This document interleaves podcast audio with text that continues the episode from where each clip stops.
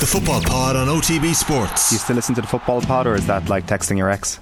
Absolutely. Uh, I often said I'm jealous that uh, O'Donoghue was so good, the little whore. Uh, the Football Pod is available every Tuesday exclusively on the OTB Sports app. Yeah, welcome back to Wednesday nights off the ball. It's Richie McCormack here with you right through until 10 pm. As I mentioned, uh, the life of Tom Reardon will be remembered shortly, and we will also be looking back on 2014, Kerry Mayo, and all of that. But Sean Watson, the Cleveland Browns quarterback, has been in the news this week because he has settled, along with his lawyer, 20 of the 24 cases of sexual assault and sexual harassment facing him in the American courts. Joining us online to talk about this and a little bit more is John Gonzalez. Welcome back to you to the show, John, uh, from theringer.com. John, thank you so much for joining us. Thanks for having me, Richard. Or from Sports Illustrated, I should say. Um, can, can I, yeah, uh, it's been so long since we've spoken last. Uh, you know, there's been a change of jobs and all that kind of thing. But Deshaun Watson, um, this has been quite incredible to kind of watch unfold, um, almost in a really slow car crash, crash way mm. over the past while. And I'm not going to say it reached uh, a crescendo yesterday because uh, it, this doesn't feel like an end point. It just feels like a, a comma, I guess, in the sentence talking about uh, Deshaun Watson. But 20 of those cases of sexual assault of, of the 24 facing him uh, settled yesterday. Bring us up to speed on, on possibly what comes next for him. Yeah, I think you're right that it, it doesn't signal an endpoint because uh, my former colleague at Sports Illustrated, Jenny Vrentas, who's now at the New York Times, has done really incredible work on this. And just recently, she had said that more than uh, 60 people had had interactions with Deshaun Watson. And so now we know about 24 accusers, 20 have settled. But we also have to figure out what the punishment will be meted out by the NFL. I mean, that's next. And and by all reports, there was a report shortly before I signed on with you mm. from ESPN's uh, NFL reporter Adam Schefter saying that the NFL was looking for a lengthy suspension. I think a lot of people are waiting to see just how lengthy, especially given how it's meted out punishment in the past. So you look at Calvin Ridley, the Atlanta Falcons wide receiver who was sp- suspended for an entire year for gambling a few thousand dollars on the NFL when he wasn't playing. A lot of people thought that that was a pretty severe judgment against him. So it'll be interesting to see what the NFL does relative to Deshaun Watson, given the severity of the accusations against him. Yeah, and for those listening in, like obviously there's uh, elements of this that are obviously of a, a, pretty sensitive nature. So if you find yourself affected by any of them, or if you find yourself triggered by any of them, we'd in case or give a bit of a warning of uh, a heads up about about what is possibly to come. But they're very serious allegations. It's not just a case of um, well, I don't want to downplay any of it, but there are very serious allegations facing Watson and his conduct, uh, which involved pretty much uh, essentially uh, an entire fleet almost of masseurs.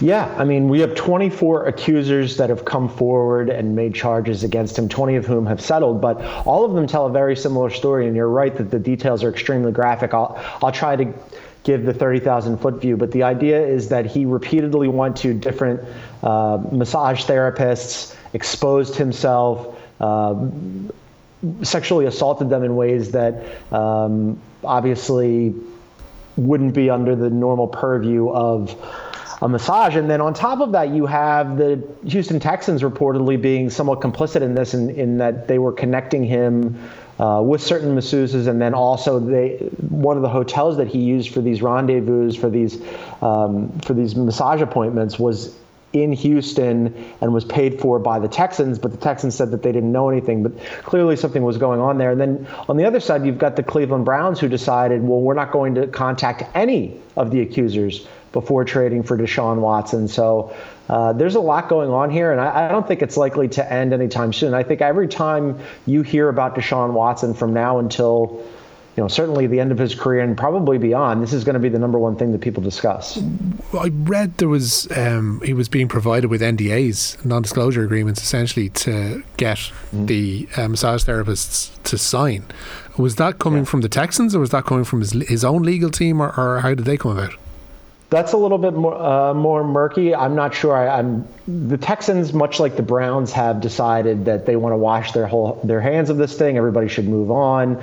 Um, you know that he wasn't charged criminally, and I think that's an important point sure. here. That initially, before the Browns traded for him, he was not charged twice in criminal court. He has obviously been accused in civil court. In America, there's a much higher standard in criminal court to meet than there is in civil court, which doesn't mean that he didn't do the things that he's accused of doing. It just means the burden of proof is much higher. And that's something that uh, Deshaun Watson has tried to hand wave to say, well, I wasn't charged criminally.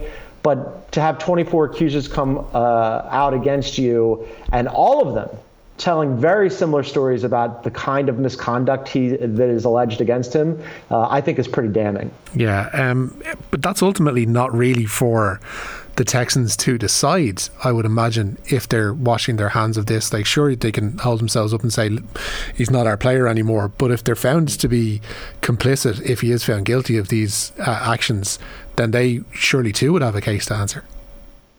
Yeah, you would think so too. Um, we were talking about like what kind of punishment that the NFL might mete out against Deshaun Watson, and again, the reports are that they're looking at a severe punishment, a lengthy suspension. But I'm wondering, like you, what happens with the Houston Texans, who were sort of complicit in this entire enterprise, where he's meeting with multiple massage therapists, there are NDAs, he's using a, a hotel room that's reserved by the Texans. Surely there must be some sort of punishment for the Texans as well in this whole thing. The Browns, you know, retroactively look bad in this whole situation because they didn't do their due diligence and they didn't talk to any of the accusers. But the Texans were right in the thick of it while it was happening. Did the Browns, do we know, do their due diligence and ignore it? Or did they uh, sign him in complete ignorance of what was coming down the track?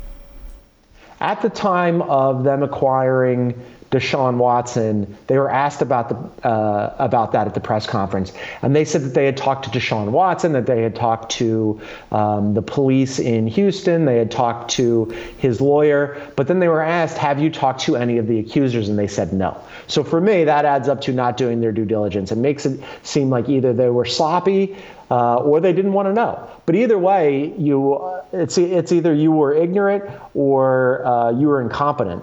But either of those things aren't good. No. Um, it doesn't reflect well on them. It doesn't um, suggest no. that they are either uh, willing to take these allegations and they remain that seriously, or they are just so bloody headed about getting a proven entity in the door and, and something they've been searching for, which is a, a franchise quarterback, that they would just ignore all of that, just willing to sign him. No, I think that's exactly right, Richie. I think that uh, the Cleveland Browns, for a very long time, have been looking for a franchise quarterback. They've been a bad team for a long time. Clearly, Kevin Stefanski wasn't a big fan of Baker Mayfield. They look at the situation and they say, okay, Deshaun Watson is going to be available, and maybe we can bring him in. And because he wasn't criminally charged, maybe people will move on and it'll get settled in civil court. And now it'll just be about football. But I think that that was grossly underestimating the situation, grossly underestimating estimating the accusations against him, the media coverage, and the outrage. I mean, I know plenty of Browns fans, I know former Browns players who have thrown up their hands and screamed about this and said, I can't believe that our franchise, the one that we've rooted for and supported through all those dark days, has decided to bring in a guy who, again, 24 accusers. This is not uh, one person, two people. This is 24 people, all of whom tell a, a very similar story about just frankly gross, vile, um, unfortunate, sad, indefensible uh, accusations against Deshaun Watson. So I think for the Browns to decide, oh, you know, we're really focused on football here. We should all be focused on football here. Uh, it says a lot about that organization, and I don't think any of it is good. What are the parameters of the, the NFL investigation? Are they just leaning on what they've already found out from the criminal cases, from the civil cases, or is there more of an active? I guess, investigation on their part to discover what's gone on here and what course of action to take subsequent to that? Yeah, that's a great question. I think that um, the NFL, as you're probably aware, and your viewers are probably aware, they tend to be very close knit with these sorts of investigations. So it's very difficult to know exactly like how into the weeds they've gotten here. My guess is they're usually pr- because they have like a whole team of investigators. That most of them, a lot of them, are former law enforcement, uh, lawyers, litigators, FBI agents. They have really good investigators that they use for these situations. My guess is they're privy to all this information. My guess is they've spoken to many, if not all, of the accusers or uh, some of the accusers that uh, would at least volunteer information on that front, and they're privy to the criminal proceedings as well, or at least the criminal investigation. The question is why this suspension or potential suspension or the whatever punishment that they're going to decide to mete out for Deshaun Watson has taken so long. Because here we have maybe they're waiting for the rest of the civil cases to wrap up, but we're we're really coming up fast on training camp. That happens at the end of uh, July. And for them, I would guess for the league, you're going to have to render a decision before then because the last thing the league needs is to go into training camp, have Deshaun Watson report he's on the field, and they haven't decided how they're going to handle his situation. I think that it's already a huge black mark against the league, and that would make the situation even worse. Is there any sense of a timeline from them and when they're looking to wrap this up or when they're looking to get it done, or is it purely dependent on the cases being handled uh, in court? Yeah, unknown, right? Unknown because the NFL goes at its own speed. And I think a lot of people, especially the people that I've talked to, my coworkers at Sports Illustrated who cover this situation, Jenny Vrentas, again, who has been all over this for the New York Times, everybody is wondering when this decision is going to come down. And frankly, a lot of people thought it would have already been rendered by now. Is there a critical mass that this story can reach essentially where it forces their hand, or are they just going to work, as you say, off their own speed and, and decide upon themselves when they're going to uh, to bring this decision down? I thought that they had already reached the point of critical mass, right? I mean, we had the trade mm. to Cleveland, and everybody said, How could this possibly be? What is Cleveland doing? We had all of these accusers come out.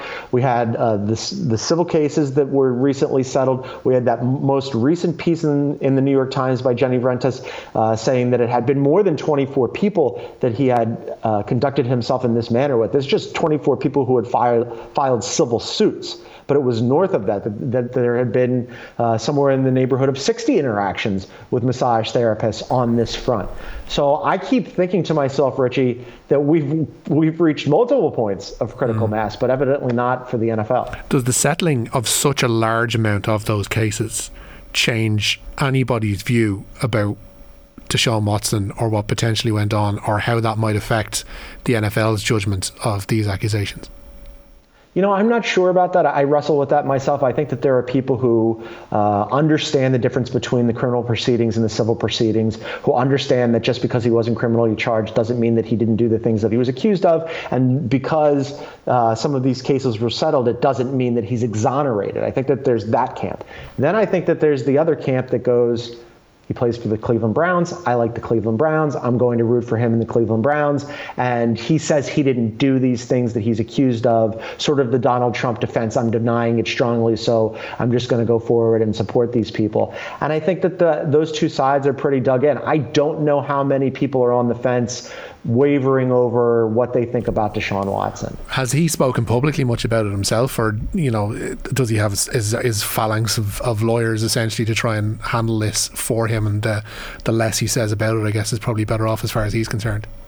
Yeah, it's mostly his lawyers. The less he says is, is better. He did appear at that press conference, the introductory press conference after he was traded to the Cleveland Browns which I thought was an abject PR disaster. I thought that the nobody on the Browns acquitted themselves well in that conversation. Uh, management looked terrible. They didn't have answers for rudimentary questions that they should have been prepared for. And Deshaun Watson uh, stammered his way through it, trying to explain it away, saying that he denied it, saying that he didn't do the things that he was accused of. But he didn't have any actual answers for how 24 different people could all come up with the exact same story or stories that were highly, highly similar about the way that he conducted himself. Uh, so you know, the fact that he did that press conference at all, I thought was kind of surprising. But it's not at all surprising that absent that one press conference, that he's largely remained quiet. There's going to become a point, you would think, where he and they have to face the media again. Training camp obviously is, is going to be coming fast upon us this summer, and you're going to, like as is usually the the case of these things. There's multiple like press encounters with coaches mm-hmm. and, and et cetera, et cetera, with team managers. Like they're gonna, this is going to keep coming up, and you imagine even if it does, in essence, quote unquote, go away it's going to hang over them for a long, long time, and they're dealing with it. Does not, from moment one, seem to be uh, at all admirable. Uh, quite the opposite, in fact.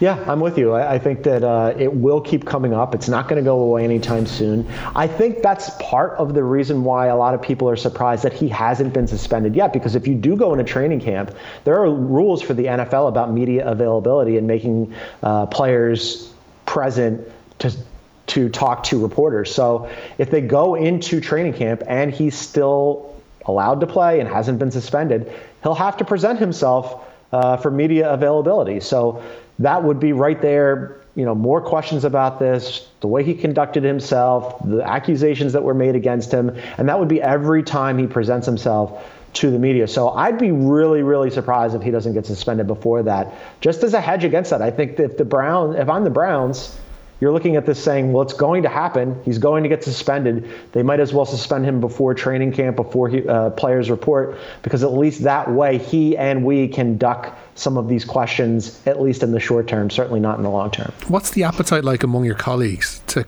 to cover this kind of story? Because as you mentioned there, there is a side of literally any sport. Like we can talk about any controversial subject here, mm-hmm. and somebody will say, "I'll oh, stick to talking about the football. This isn't, you know, sport, but this is obviously all part of the sport." Um, do people have their, their teeth buried in this story? Do people want to see this drawn to a conclusion, or are people just happy to talk about? Or is there uh, uh, many people who just want to concentrate on the sporting aspect of it? Yeah, I, I, think it depends on the person, right? In the same way that there are fans who look at this and say, "I'm I'm done with the Browns. I don't want any part of this," uh, and then there are fans who say, "I'm a fan of the Browns," and he denies it, and I'm going to move on. That's probably true of the media as well. Certainly on like the most dogged end of the the reporting spectrum. Again, Jenny Vrentas has done just unbelievable work. She was one of the first people when she was working at Sports Illustrated to uncover this story. She continues to be at the forefront of it for the New York Times. We've discussed it at Sports Illustrated on my podcast podcast, Sports Illustrated Weekly. We've discussed it on the Monday Morning Quarterback. There are certain people who look at this and go, it's not a sports story. It's a story about human beings and conduct and sexual assault, and it needs to be at the f- forefront of the conversation because it's much, much more important than throwing a football and winning games. Yeah. However, uh, in that press conference, right, you heard like there were a ton of people asking him about his conduct. Some reporter, and I'm not sure who it was, but somebody in the middle of the whole thing uh, asked Kevin Stefanski about what kind of football player Deshaun Watson is, which I thought was just incredibly, incredibly tone deaf. So you're still going to get some of that. Yeah, I imagine this is going to continue. If he does get a ban from the NFL from the top down, what's the likely length? Of it, considering, as you mentioned there, the bans that they previously handed out for, for misconduct for, for gambling on games. This seems like, given the sheer volume of people involved, that if they do decide that the burden of proof lies with the uh, women that have brought these uh, essentially allegations against Deshaun Watson, that he's looking at a really lengthy spell on the sidelines. It should be.